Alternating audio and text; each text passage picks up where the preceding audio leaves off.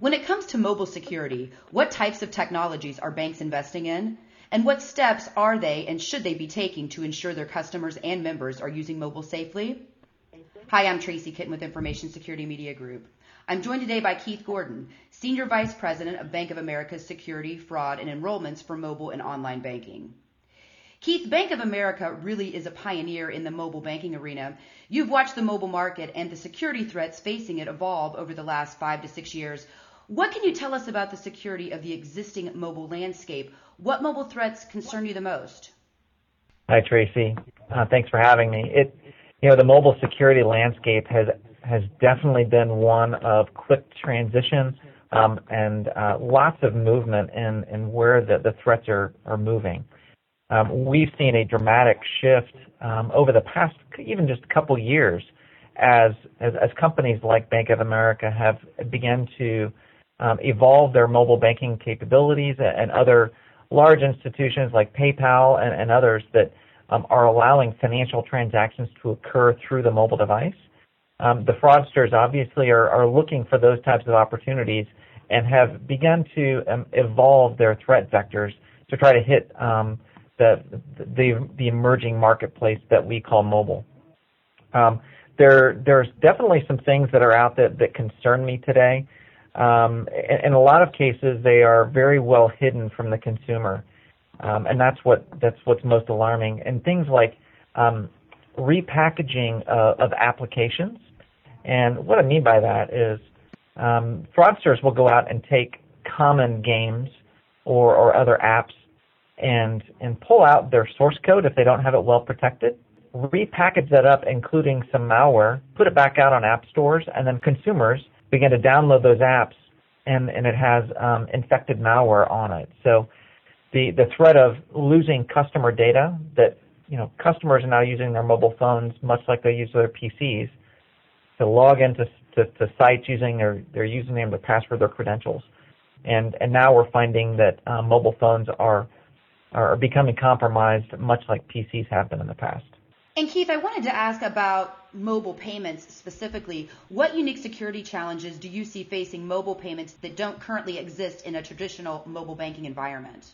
Yeah, historically, mobile banking itself has been app-based and and and in, for the most part has been fairly limited in its ability to move money um, outside of that institution.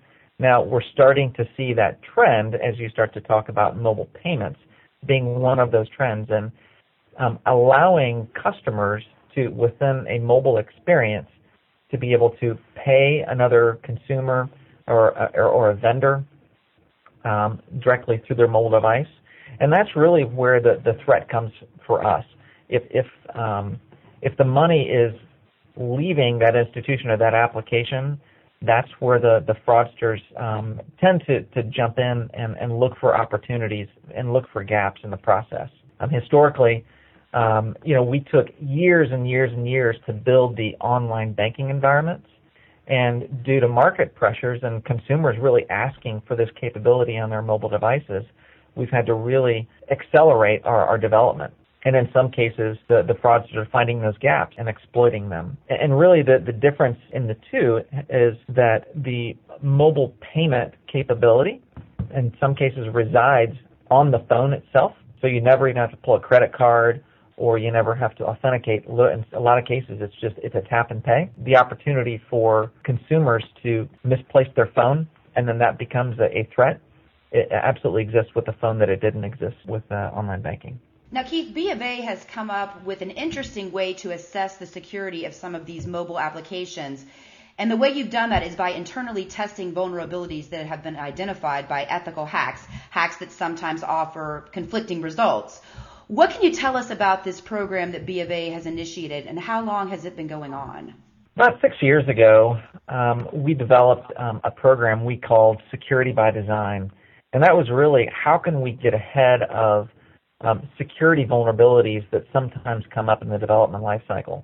We developed it um, for the online space because at the time that was really what was um, our primary development focus.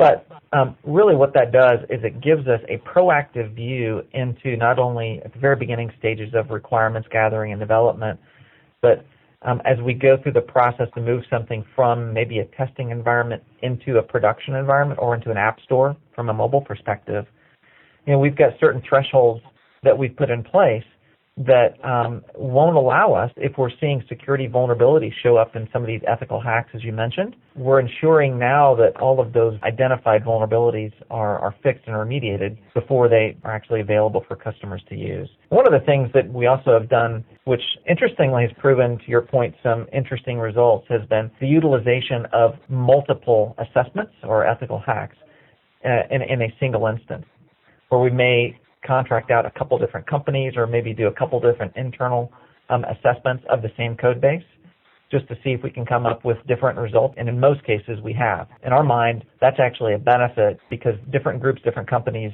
um, look at things a little bit differently. We're utilizing that as a positive aspect of our security by design lifecycle. Now, B of A, of course, is spending quite a bit of time and resources on some of these anticipated threats.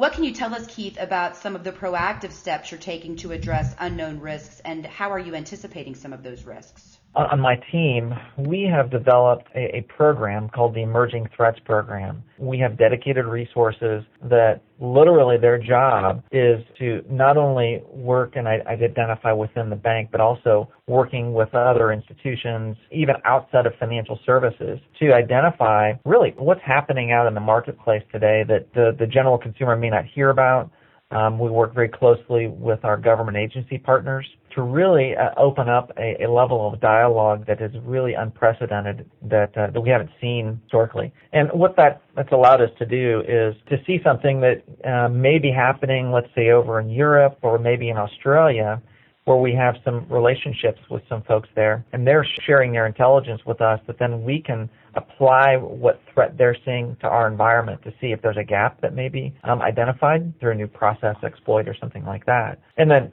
through all of these relationships and these assessments um, allows us, if a gap is identified, to quickly go in and build a remediation plan so that we close the gap in many cases before the threat even gets to, to our customer base.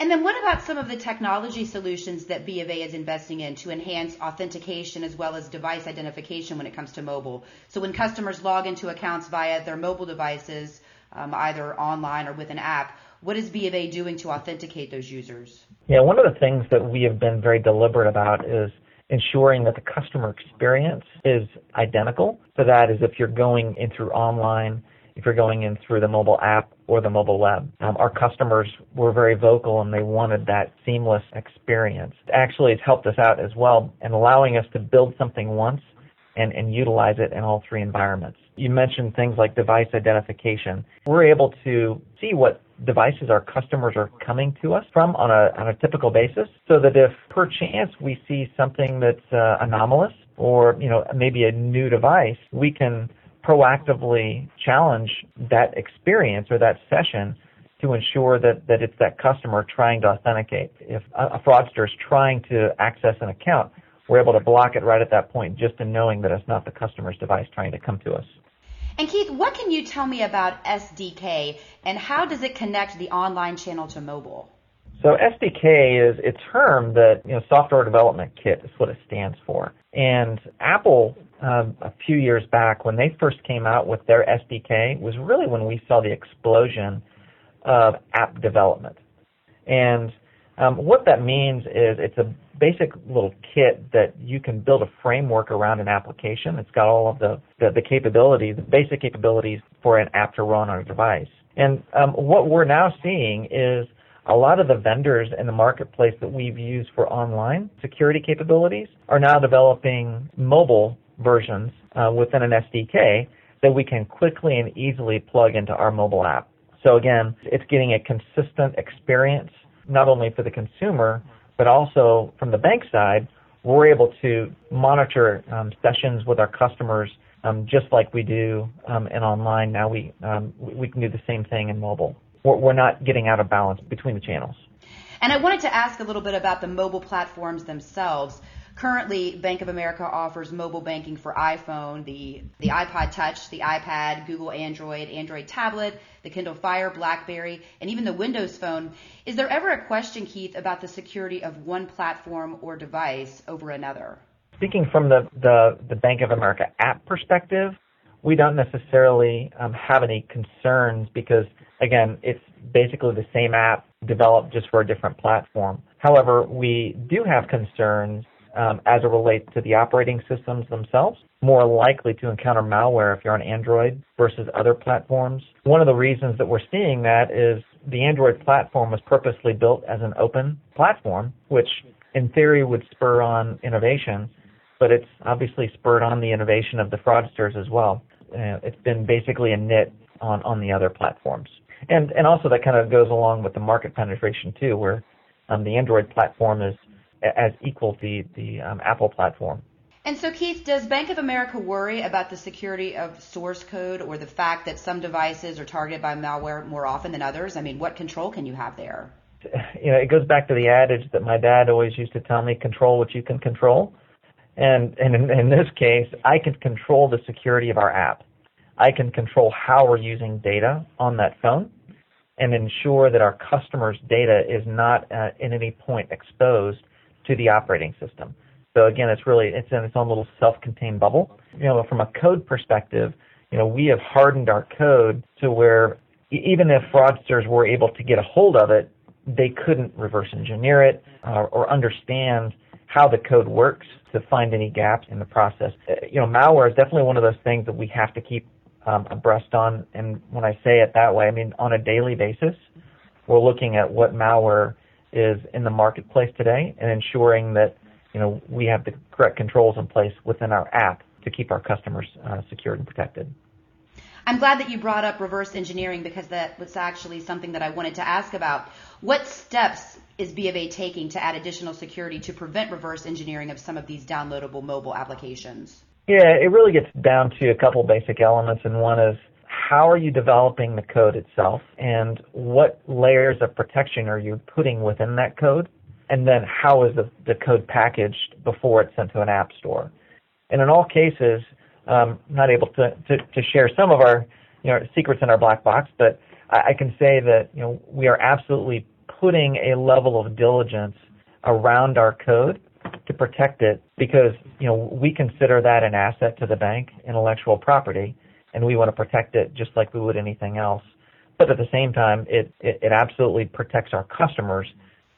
Now, B of A recently announced that its number of mobile banking users exceeds 10 million, an increase of nearly 3 million users in the last 12 months. What increased risks, Keith, does B of A face as its pool of mobile banking users continues to grow? The, the primary risk is not necessarily about what we're providing, but just continues to be about the mobile banking platform itself. And that the fraudsters are continuing to spend a, a lot of their time focusing on that mobile platform and looking for ways to, to interject or to compromise the, the customer device. Just like they do PCs today, they're looking for new and creative ways. And, you know, there, there's things that we have to continue to educate our customers about. You know, we've been a, a strong proponent of of online security. And, you know, we're now evolving to how can we continue to educate our customers about mobile security. You know, there's, there's things out there called malvertising, smishing, you know, compromised QR codes, things that, you know, you say those terms and customers may not know what you're talking about. But these are the, the new distribution methods that the fraudsters are using in the, in the increasingly complex um, mobile threat space. And I wanted to ask about customer education specifically because we often talk about the end user being the most vulnerable or the weakest link in the security chain. What is B of A doing to help secure that one part that it doesn't control, which is the user, the customer? Right. Um, it, it, it is con- uh, increasing in one of the challenges in that we haven't seen, you know, like today in your in your PC, there's you know one of 50 different like antivirus tools that are out there for you to go install on your PC. We've got a relationship with McAfee where we're offering that to our customers. There's another for um, anti-malware.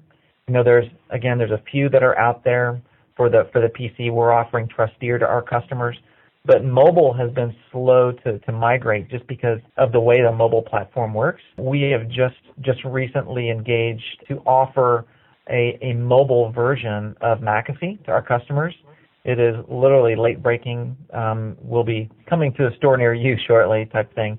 Uh, but we'll be offering it through our um, bankofamerica.com portal very shortly. But we're continuing to push our partners to continuing to evolve the capabilities that they're offering um, specifically for the mobile platform to help secure it even further.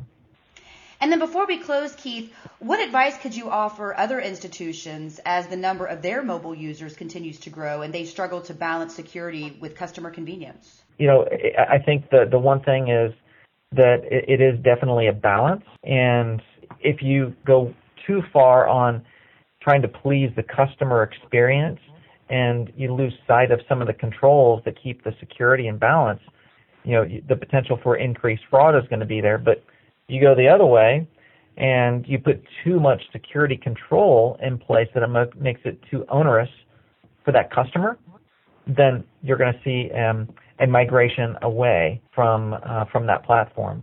And I think that's where we've done a really good job of balancing that and seeing that continued phenomenal growth of our customers adopting the mobile platform. Keith, I want to thank you for your time today. Absolutely. Glad I could do it. Again, we've just heard from Keith Gordon of Bank of America. For Information Security Media Group, I'm Tracy Kitten.